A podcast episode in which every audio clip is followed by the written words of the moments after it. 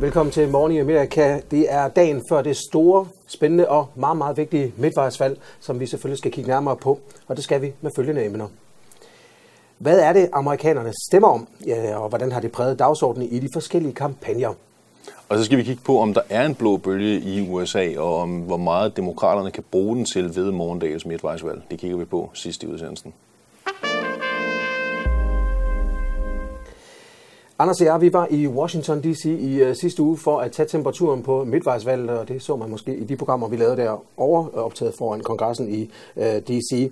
Uh, samtidig så kiggede vi også og talte lidt med nogle indsigtsfulde personer undervejs. Men Anders, først skal vi mm. så ikke lige sige, hvordan er temperaturen på midtvejsvalget lige nu? Nå, man kan sige, at temperaturen er på kogepunktet, fordi vi er dagen før dagen, men omvendt så er stemningen på frysepunktet, simpelthen fordi det er så vanvittigt vigtigt for begge parter. Altså, Demokraterne står med måske de vigtigste midtvejsvalg foran sig, fordi hvis ikke det lykkes at vende skuden i morgen, hvis ikke de får vundet i mindst i hvert fald flertallet tilbage i huset, altså så bliver det for det første to meget lange år frem mod 2020, og det vil altså også bare betyde, at øh, Trumps genvalgsmuligheder, netop fordi han så i yderligere grad kan få sit lovkatalog gennemført, altså de bliver kun endnu stærkere. Så man kan sige, på den fasong, så er temperaturen på kogepunktet i forhold til, hvor vigtigt det her er, men stemningen er på frysepunktet mellem partierne det, det har jo altid været, som altid været en kamp om at få sat sin dagsorden på, øh, på ja. dagsordenen, altså få agendaen øh, trumfet igennem, så det er det, man taler om. Mm. Øhm, hvordan har de to partier helt konkret ageret og agiteret i forhold til det, de gerne vil have sat på dagsordenen? Ja, det er ret tydeligt, at øh, de hver har spillet nogle af, man kan kalde greatest hits, også som vi kender fra, fra 2016-valgkampen, har man prøvet at, øh, at støve af igen nu her. Det vil sige, at det vi har set øh, demokraterne kører i nogle af de dagsordner, som Obama også excellerede i sin tid. Det vil sige, at det er sådan noget omkring for eksempel sundhedsreform og beskyttelsen af den sundhedsreform, som republikanerne gerne vil ødelægge. Tilsvarende på den anden side, vi ser republikanerne, især Trump, forsøge at gøre immigration og frygten for immigration til et, øh, til et kerneområde, fordi han ved, det var noget, der virkede over for hans base i 2016, og derfor har han prøvet blandt andet nu med karavanen at, øh, at få det til at se ud som om, at USA at blive invaderet fra den øh, sydlige del af, af butikkens side, og derfor sendt soldater til grænsen også. Så man har prøvet ligesom at spille nogle af de hits, så at sige, man ved virker, og som man satser på også kan være mobiliserende, og det, øh, det må vi så se, hvem af dem, der trækker det længste strå. Der er noget, der tyder på lige nu, at øh, det i hvert fald er lykkedes begge parter at, øh, at sætte den dagsorden i deres kerneområde, som de gerne vil. Men ikke nå nye vælgere?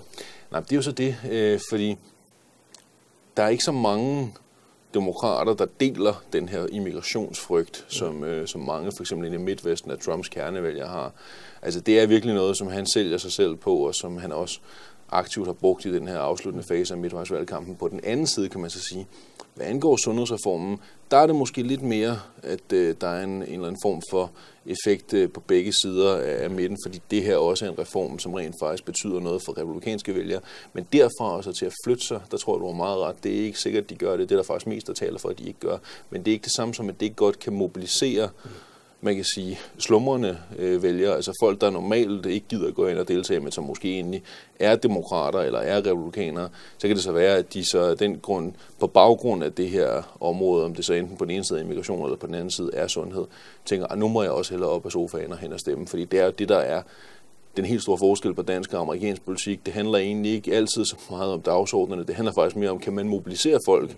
En ting er, at man kan gør dem forarvet, om de gider at tweete et eller andet rasende hjemme fra, fra deres sofa, men om de rent faktisk også sætter handlingen bag og kommer op af sofaen og går hen til valgstedet og sætter deres kryds. Det er det, der tit er den største udfordring i et amerikansk valgsamling.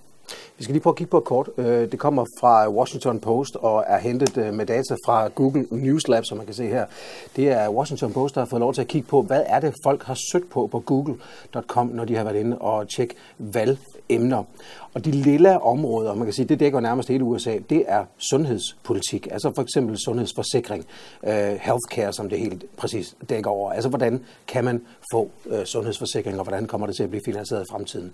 De grønne områder, det er immigration, og som øh, man kan se, så er der en del af det mod vest i øh, stater som Colorado, Nevada og Utah, og så også op mod nord, og så ned igennem midten af USA, det vi kalder øh, Trumps base. Er det ikke rigtigt, Anders? Jo, og det er meget interessant jo netop fordi, at øh, tallene her bekræfter det, vi talte om før, at øh, sundhedsreformen og altså healthcare i det hele taget er virkelig et, øh, et gennemgående tema, og især et tema, som øh, demokratiske øh, stater ser ud til at, øh, til at have fokus på. Mm. Men det synes også, det er bemærkelsesværdigt, for der er, det er ikke kun demokratiske stater, mm. hvor sundhedspolitik er i fokus. Og det fortæller noget om det her med, at nogle af de stater, som for eksempel kunne tænkes at tippe nogle af dem, der er i spil, de såkaldte svingstater, mm. der er det tydeligt, at der har demokraterne virkelig gjort den her midtvejsvalgkamp til en folkeafstemning for eller imod Obamacare. Mm. Vil du gerne blive ved med at have Obamacare? Vil du gerne have, at vi skal gøre noget mere for, at uh, du får, som amerikaner får en ordentlig sundhedsbehandling? Så skal du stemme på demokraterne. Mm.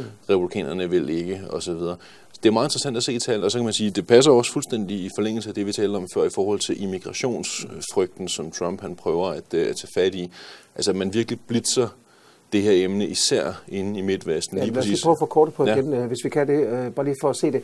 Fordi så man kan se, altså de, de gule områder, eller gule prikker, det er andre emner, såsom social security, altså om du får øh, dækket, hvis du bliver arbejdsløs osv., øh, abort-samtalerne, øh, øh, mindsteløn, islam, Confederate States, altså om man har øh, skal til gode se de gamle øh, mindesmærker fra, fra, ja, fra borgerkrigen. Mm. Så er der våbenkontrol, og øh, så er der øh, handelsområder, øh, som også følger det gule. Men de grønne områder, som sagt, er immigration.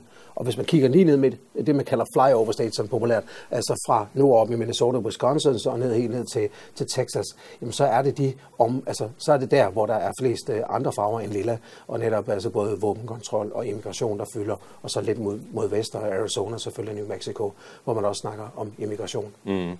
Det er interessant her, synes jeg, at se lige præcis det her med øh, spørgsmålet omkring abort inde i, øh, inde i rustbæltet, inde i Midtvesten, inde i kernen af Amerika, fordi mm det er der ingen tvivl om, det har fyldt en del i kølvandet på godkendelsen af Brett Kavanaugh. Øh, det er jo ikke nogen hemmelighed, at øh, abort er en lovgivning eller en ret, som i hvert fald i højere grad er, er problematisk øh, set ud fra et republikansk perspektiv inde i Midtvesten i forhold til, hvordan man ser på det øh, ude på vestkysten og østkysten. Der er man noget mere progressivt indstillet. Det er sådan især demokraterne, som også styrer de kyster mm. politisk. Men det er sjovt at se på kortet her lige præcis, at det er en dagsorden inden for eksempel i sådan en stat som Indiana, Mike Pences øh, gamle stat, altså den han var guvernør for, inden han blev vicepræsident, og hvor man har haft nogle meget, meget restriktive lovgivninger i forbindelse med at prøve at obstruere kvinders ret til abort osv. Så det er interessant at se, at øh, Kavanaugh-høringerne ser ud til at have slået igennem i forhold til lige præcis spørgsmålet om abort inde i, i nogle af midtveststaterne. Det er et meget interessant kort det her, fordi jeg vil sige, hvis det der står til trone, også i forhold til, hvad der i det hele taget optager amerikanerne, så kommer vi til at snakke rigtig, rigtig, rigtig meget om sundhed i 2019, og endnu mere i 2020. Ja. Fordi hvis det her virker for demokraterne i morgen, hvis det her ender med at øh, tippe til demokraternes side, altså det vil sige, at de vinder huset, og de måske eventuelt også lykkes i senatet. Det tror jeg nu stadig ikke, de gør. Men hvis det lykkes for dem at tage huset tilbage, så vil man i høj grad i den analyse, der kommer i kølvandet på valgdagen, fra demokraternes side kigge på, øh, hvad virkede, og så konstatere, det virkede. Sundhedsreformen er blevet et hit nu i USA. Altså, der er om sider nu kommet den her folkelige begejstring omkring den reform, som Obama han fik vedtaget i 2010, og som havde meget, meget svært ved at komme ud over rampen til at begynde med, også på grund af tekniske issues osv. Nu virker den. Nu har amerikanerne taget den til sig. Og nu begynder det at være noget, som de rent faktisk også kærer sig om, ikke har lyst til at miste igen. Det er interessant, fordi hvis det kan bruges til at vinde huset tilbage ved valget i morgen, så kan det også bruges i 2020. Og så kommer vi altså til at snakke rigtig, rigtig, rigtig meget om den her sundhedsreform i forhold til øh, mulighederne for, hvorvidt Trump han bliver genvalgt eller ej. Da Anders og jeg vi var i øh, Washington D.C. sidste uge, der var vi rundt omkring, rundt omkring og talte med nogle øh, indsigtsfulde personer, blandt andet Jim Thurber, som er professor i amerikanske studier i kongressen og, præs- og præsidentembedet, der har også været rådgiver for flere kongresmedlemmer og senatorer, og også præsidenter. Han arbejder i dag på American University, et meget anerkendt universitet i Washington D.C. Vi spurgte ham om, øh, afledt af, at Anders tidligere talte med ham omkring, hvor er det på vej hen, det her samarbejde mellem præsidenten og kongressen, og hvor øh, homogen er den, øh, det her samarbejde. Og vi spurgte ham om, øh, hvorvidt øh, Trumps tilstedeværelse i det hvide hus har ændret noget på den måde, som kongressen og det hvide hus har arbejdet sammen på og fået skabt resultater ved. This guy, this president, has had no success. One bill the tax bill is the major bill that has come through, a big tax break for corporations, and it really hurt everybody else, it looks like. Uh, and one of the reasons is he didn't play well with others. like you learn in kindergarten. Uh, he criticized his own leadership. He didn't coordinate with the leadership. You have to have a clear strategy, theme, and message. Rank order what you're going to do, with the most important things, and first, and go forward with that, and continue with persistence and focus. He has not done that. In the middle of something that should be very easy to pass, the infrastructure bill. That's a bill building roads and repairing bridges, building bridges, uh, dredging harbors. Everyone wants that, Democrats and Republicans. That should have passed a long time ago. During the consideration of that, he's had five launches of the infrastructure bill. And then the next day he tweets on something totally unrelated and the, and the focus goes on that. So my, my moles on the Hill, my former students, I now have 212 former students that work in Congress they tell me from the leadership offices that they that the president is just so undermining their capacity to get movement on things that it's very frustrating. Mm. So it hasn't been very successful with him, and I think it might be even more successful with a Democratic House because maybe they'll get together with the Senate and they'll move some things a little more easily against what the president wants in some cases, like trade. Ja, det er også øh, omkring det her med emnerne, som, øh, som Thurber er inde på her, Anders, og at det har været mere end meget svært for mm. republikanerne, som sidder lige nu i talestund, i hvert fald et par timer endnu, øh, på flertallet i både øh, senatet og repræsentanternes hus, og få noget som helst kommunikation med øh, det hvide hus, som øh, Thurber her fortæller, har han om, omkring 200 tidligere øh, studenter fra American University, der arbejder inde på kongressen, der alle sammen fortæller ham, det er næsten umuligt for ham til at koncentrere sig om et emne og blive ved med at holde ved det. For eksempel det her med infrastrukturen, få det stemt igennem. Den har været op fem gange, den lov der. Øh, altså, hvor, hvor, er vi, hvor er vi på vej hen med det her samarbejde? Altså, han, han peger på, at det kan måske blive bedre. Ja. Lad os tage udgangspunkt i det, der er håbet. At det kan måske blive bedre, hvis demokraterne vinder det ene kammer, og dermed får flertal. Er du enig i den betragtning? Nej, ikke helt, men øh, det hænger mere sammen med, at jeg tror ikke, at Trump vil gå konstruktivt til det. Øh, hvis der kommer en, en splittet kongres, altså, så tror jeg faktisk tværtimod, at han vil benytte øh, lejligheden til at udnævne den nye fjende, som egentlig er hans foretrukne fjende, nemlig demokraterne. Så det vil sige, at hver eneste gang, der er noget, der ikke virker, så kan man give demokraterne i huset skylden. Og det tror jeg i sig selv vil være øh, ganske, ganske skadeligt for, for mulighederne for et tværpolitisk samarbejde. Det er den ene del. Den anden del, det er, at øh, hvis der kommer et øh, demokratisk flertal i huset, så er det også øh, i hvert fald rimelig sandsynligt, at snakken om muligheden for at stille Trump for en rigsret, den, øh, den vil tage til i styrke meget, meget hurtigt efter den nye kongres er, er trådt sammen. Og det vil næppe heller, i hvert fald tillade mig at antage, jeg tvivler på, at Trump vil tage det sådan specielt positivt eller specielt konstruktivt, hvis der pludselig kører daglige impeachment-rygter rundt i, i D.C. Jeg synes, det der er interessant, som vi lige hørte uh, Jim fortælle i det interview, vi lavede med ham i sidste uge, det er lige præcis det her også med, at det er vanvittigt ustruktureret. Altså, når du kigger på, hvad det egentlig er for en politisk situation, vi har haft i USA siden den 20. januar 2017, så er det forbavsende så lidt, der er sket. Mm. Altså nu ved jeg godt, at der er nogen, der synes, der er sket rigeligt, men ud fra den ret usædvanlige politiske situation, vi har i USA, med at det er en republikaner i det hvide hus, det er et republikansk ledet senat, og det er et republikansk kontrolleret hus, mm. så er det godt nok ikke meget, der er sket. Altså, der fordi kom... tidligere præsidenter, undskyld jeg afbryder, tidligere præsidenter, der har stået i samme situation og haft flertal i begge kammer, Clinton, Obama, de har simpelthen gjort alt, hvad de kunne for at bryde lydmuren og få øh, stemt noget igennem, fordi de ved, at midtvejsvalget kommer. Præcis, og det er lige præcis øh, kardinalpunktet over dem alle her. Der er kommet en stor reform. Ja.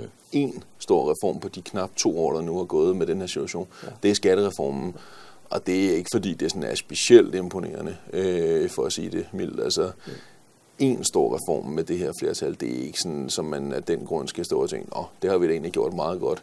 Tværtimod, så må man sige, det viser noget om, hvor vigtigt det er, at der er den her tætte koordination mellem præsidenten og lederskabet i både senatet og huset. Og sandheden er, som, øh, som, som Jim også er inde på, det har der bare ikke været.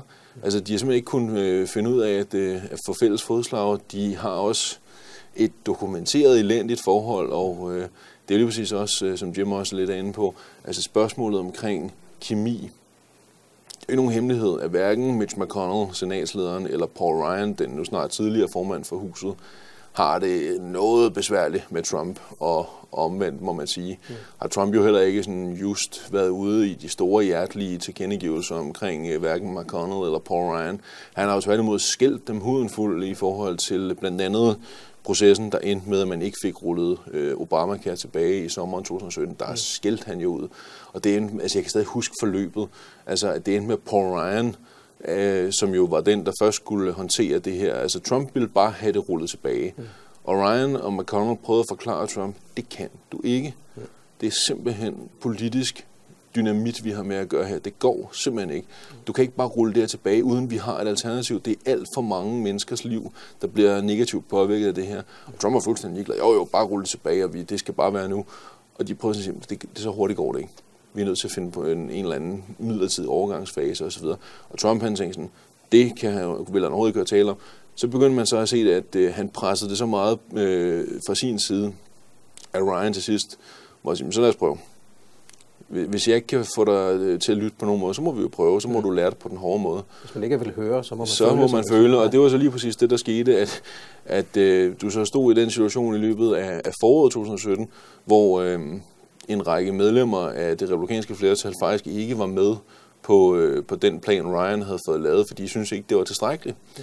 Det handlede ikke om en fuldstændig afvikling af Obamacare, det handlede om en række ændringer af Obamacare i første omgang. Og det ville de ikke høre tale om ude i, i Freedom Caucus-lejren ude på fløjen. Hvorefter Trump han så tænkte, så kan jeg tage nogle af mine gamle bøllemetoder, øh, som plejer at virke for mig, som også virkede undervejs i valgkampen. Noget med at hænge dem til tørre på min Twitter-konto, og i øvrigt øh, kalde dem nogle øgenavne, og prøve at se, om jeg kan ligesom banke dem på plads på den façon. Og Paul Ryan var flere gange hen og sige, prøv at høre, det er voldsomt kontraproduktivt. Mm.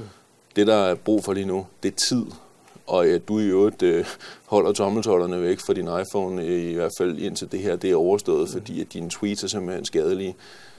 Det endte så med, at øh, Trump han øh, igen ikke rigtig ville lytte til, øh, til hverken Ryan eller øvrigt til McConnell, hvilket endte i en fuldstændig penibel situation, nemlig at Paul Ryan i den 11. time, altså forslaget, var helt nede på gulvet. Man var i gang med at debattere det, man skulle til at have afstemningen. Det hele var altså en session, hvor efter Ryan han når lige inden de skal til at, uh, sætte deres øh, ja eller, øh, yes eller nays, så øh, får han trukket øh, forslaget, og, og var det udsat, fordi han godt kan se, det lykkes ikke. Han kan simpelthen ikke få de her stemmer øh, landet, som han skal bruge, og derfor er der ingen grund til så at afsløre over for for eksempel demokrater i steder, hvor at distrikterne måske kunne tippe ved det midtvejsvalg, vi så skal have i morgen, ingen grund til at afsløre, mm. hvor man eventuelt står i den her sag, før det eventuelt er nødvendigt. Han må så køre ned til Trump og sige, det går ikke. Jeg kan ikke. Det virker simpelthen ikke. Og øh, jeg kan stadig huske Paul Ryan øh, stå i, i Washington foran, øh, foran pressekorpset den dag, og han lignede simpelthen en mand, der havde lyst til at rejse hjem til Janesville, Wisconsin, med det første fly, og bare øh, sige, at nogle andre må tage sig af det her. Jeg gider simpelthen, ud, gider det simpelthen ikke ja, det her mere nu. Nej, altså, nu, nu øh, det. Han stod, jeg kan stadig huske, han ordret, han stod foran rullende kamera, og så sagde han, I'm not gonna sugarcoat this. This is a disappointment. Altså, han havde ikke engang lyst til at pakke det her ind. Det her var bare en katastrofe. øhm, og det er klart, på en måde er det faktisk meget illustrativt for hvorfor det er, at det her ikke har været nogen specielt øh, produktive øh, relation mellem øh, et ellers øh, stærkt republikansk lederskab og Donald Trump. De har ikke fået ret meget ud af det. Og det er klart, det er også det, der er, i hvert fald er en af de mange grunde til, at øh, Mitch McConnell i højere grad nu har prøvet ligesom at sige, men når ikke ham, vi har siddet nede i det hvide hus, kan finde ud af at styre processen, så må jeg jo. Mm. Øh, og Paul Ryan har så valgt en helt anden vej, nemlig at sige, jeg tror bare, at vi lader Mitch tage sig af det der, og så tager jeg lige hjem et par år og passer min familie og gør mig klar til at stille op som præsidentkandidat i 2024. Vi skal øh, haste videre, fordi at vi var øh, på i DC også en tur forbi øh, kongressen.coms samarbejdspartner Real Clear Politics, som vi har stor glæde af at være en del af. Her der talte vi med Carl Cannon, som er chef for det hele øh, for, øh, for Real Clear Politics, og han er også en af USA's mest anerkendte politiske analytikere, og en øh, i øvrigt stærk skribent, hvis man skal øh, have lyst til at kaste ud bøger. Vi øh, snakkede lidt med ham om øh, den blå bølge, øh, som alle taler om, øh, og hvad der egentlig kunne være i den blå bølge, hvad er der på vej, og selvfølgelig også, hvilken betydning det vil få for kongressen og arbejdet i kongressen, hvis den her blå bølge ender med at blive en realitet i morgen. Well, I see. I think it's huge, and a lot of even Democrats, establishment Democrats, don't quite see what's going on. In my opinion, if they if they win, the first decision they have to make is: Do we keep Nancy Pelosi as our leader? Is she the speaker? She was the speaker before. She was the first female speaker of the House. Is she also going to be the second? Well, I think they're going to have trouble replacing her. I mean, what's the argument for it? She's she's kind of it's been hurting cats. She's kept him kind of on the reservation. She quells the tamp of impeachment down. She lets conservative. She endorses conservative Democrats. She's done what she could do. I think my guess would be they would keep Nancy Pelosi as the speaker for at least one more cycle. But then, how does Pelosi forestall impeachment? Because you've got you'll have all these young firebrands. They've been running on it, man. Yeah. And you know the resistance. That's what they want. Now, who is the resistance? Well we did a poll. Real Clear Politics did our first poll, as you know. Real Clear Public Opinion Research. Our, we got a pollster from Harvard, John Della Volpe, and he sort of. We did all these interesting things, not just, you know, your views on issues, not just who you voted for, but we showed people pictures, like a picture of an American flag on a barn. Is this something good about America or not? The resistance, they're about one fourth of the electorate. No. Showed a Marine. Is this good? No. A church? No. These people are they're motivated and they, they're, they're further left than we've seen the Democratic Party in a generation, maybe two generations. So you've got a hard sort of look. They're not hard left by European standards, but by our standards, pretty out there progressives. These people want Trump gone, and they've run on this. Pelosi's going to have a hard time forestalling impeachment. at de får svært ved at holde impeachment, altså embedsfratagelse, øh, væk fra, fra døren, og det kommer til at blive et emne. Øh, det er i sandhed spændende tider, vi går i møde, Anders. Ja, det må man sige, fordi øh, Karl har fuldstændig ret. Det er det største pres, der ligger på Nancy Pelosi, hvis hun, som målingerne lige nu indikerer, ender med at, øh, at øh, vinde flertallet tilbage sammen med resten af partifælderne i repræsentanternes hus, og dermed så genindtage rollen som speaker, hvilket hun jo havde frem til midtvejsvalget i 2010 der er et kolossalt pres, som Karl han nævner, fra især venstrefløjen, altså fra nogle af de her nye politikere, der kommer ind, som for eksempel unge Alexandria Ocasio-Cortez fra Bronx, eller nogle af hendes demokratiske socialist-allierede øh, ude på venstrefløjen i det demokratiske parti. Der er en utrolig blodtørst i forhold til at få væltet Trump øh, og få ham stillet for en rigsret. Jeg tror, at Karls udtryk med lige præcis at det her med, hvordan kan man ligesom holde det her hen for Nancy Pelosi's vedkommende. Det tror jeg er meget præcis beskrevet, fordi det er ikke nogen vindersag at stille Trump for en rigsret. Det kan ende tværtimod med at give så voldsom bagslag, så han bliver genvalgt øh, i 2020. Der spørger Newt Gingrich. ja, ja, pludselig så sluttede ja. en ellers meget lovende politisk karriere, fordi oh. man oversatte i forhold til Clinton impeachment. Ja. Man skal træde vanvittigt varsomt.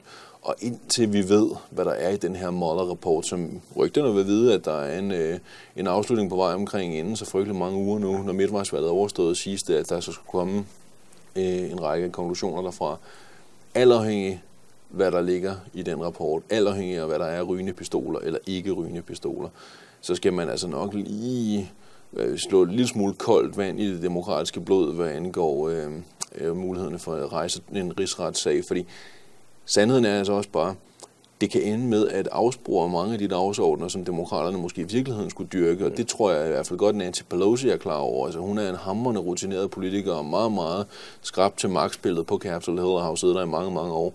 Hun ved godt, at det her ikke er øh, nødvendigvis en vindersag for demokraterne. Hun ved godt, at måden, man i den gode verden, set ud fra hendes perspektiv, skal vælte Trump, det er ikke i en rigsretskontekst. Det er simpelthen ved at vælte ham, ved at besejre ham ved det næste valg i 2020, ved at man fører en stærk demokratisk dagsorden, man opstiller et alternativ, som er klart og tydeligt over for vælgerne, og som ikke bare er stemt på os, for vi er ikke Donald Trump, ligesom Hillary Clinton fejlagtigt gjorde i 2016. Men det er det, der er det vigtige at, øh, at holde øje med, fordi det er klart, lykkes det, som Karl han siger, at øh, den her blå bølge skyller ind på en sådan øh, façon, at demokraterne tager huset tilbage, så står vi altså også med en, øh, en trofronts øh, situation med republikanerne på den ene side, og demokraterne på den anden side, og så i øvrigt med et, øh, et præsidentvalg, de så begge to skal ind mod i 2020. Og øh, så man sige, så, øh, så kan vi i hvert fald roligt glæde os, øh, seerne lige så, fordi så er der i hvert fald dømt øh, masser af drama og masser af snakke om også i øh, programmerne, vi skal lave i, øh, i kølvandet på midtvejsvalget afsluttet. Og det øh, glæder vi os øh, selvfølgelig rigtig meget til. Husk, vi er tilbage med et program, altså lige på den anden side af midtvejsvalget, hvor vi opsummerer resultaterne og tager et tjek på, hvordan det er gået. Og så husk også, at vi øh, har en special på vej her på valgdagen, altså tirsdag, hvor du kan se et længere interview, som Anders Agner han foretog med hvad hedder det, Lars Lose, den nu snart afgående ambassadør for Danmark i USA. Ret interessant indblik i diplomatiet i Washington DC og det arbejde, der er foregået der. Alle øh, analyser og perspektiver kan du selvfølgelig også finde ind på kongressen.com, både før, under og efter midtvejsvalget. Tak for nu, og på gensyn.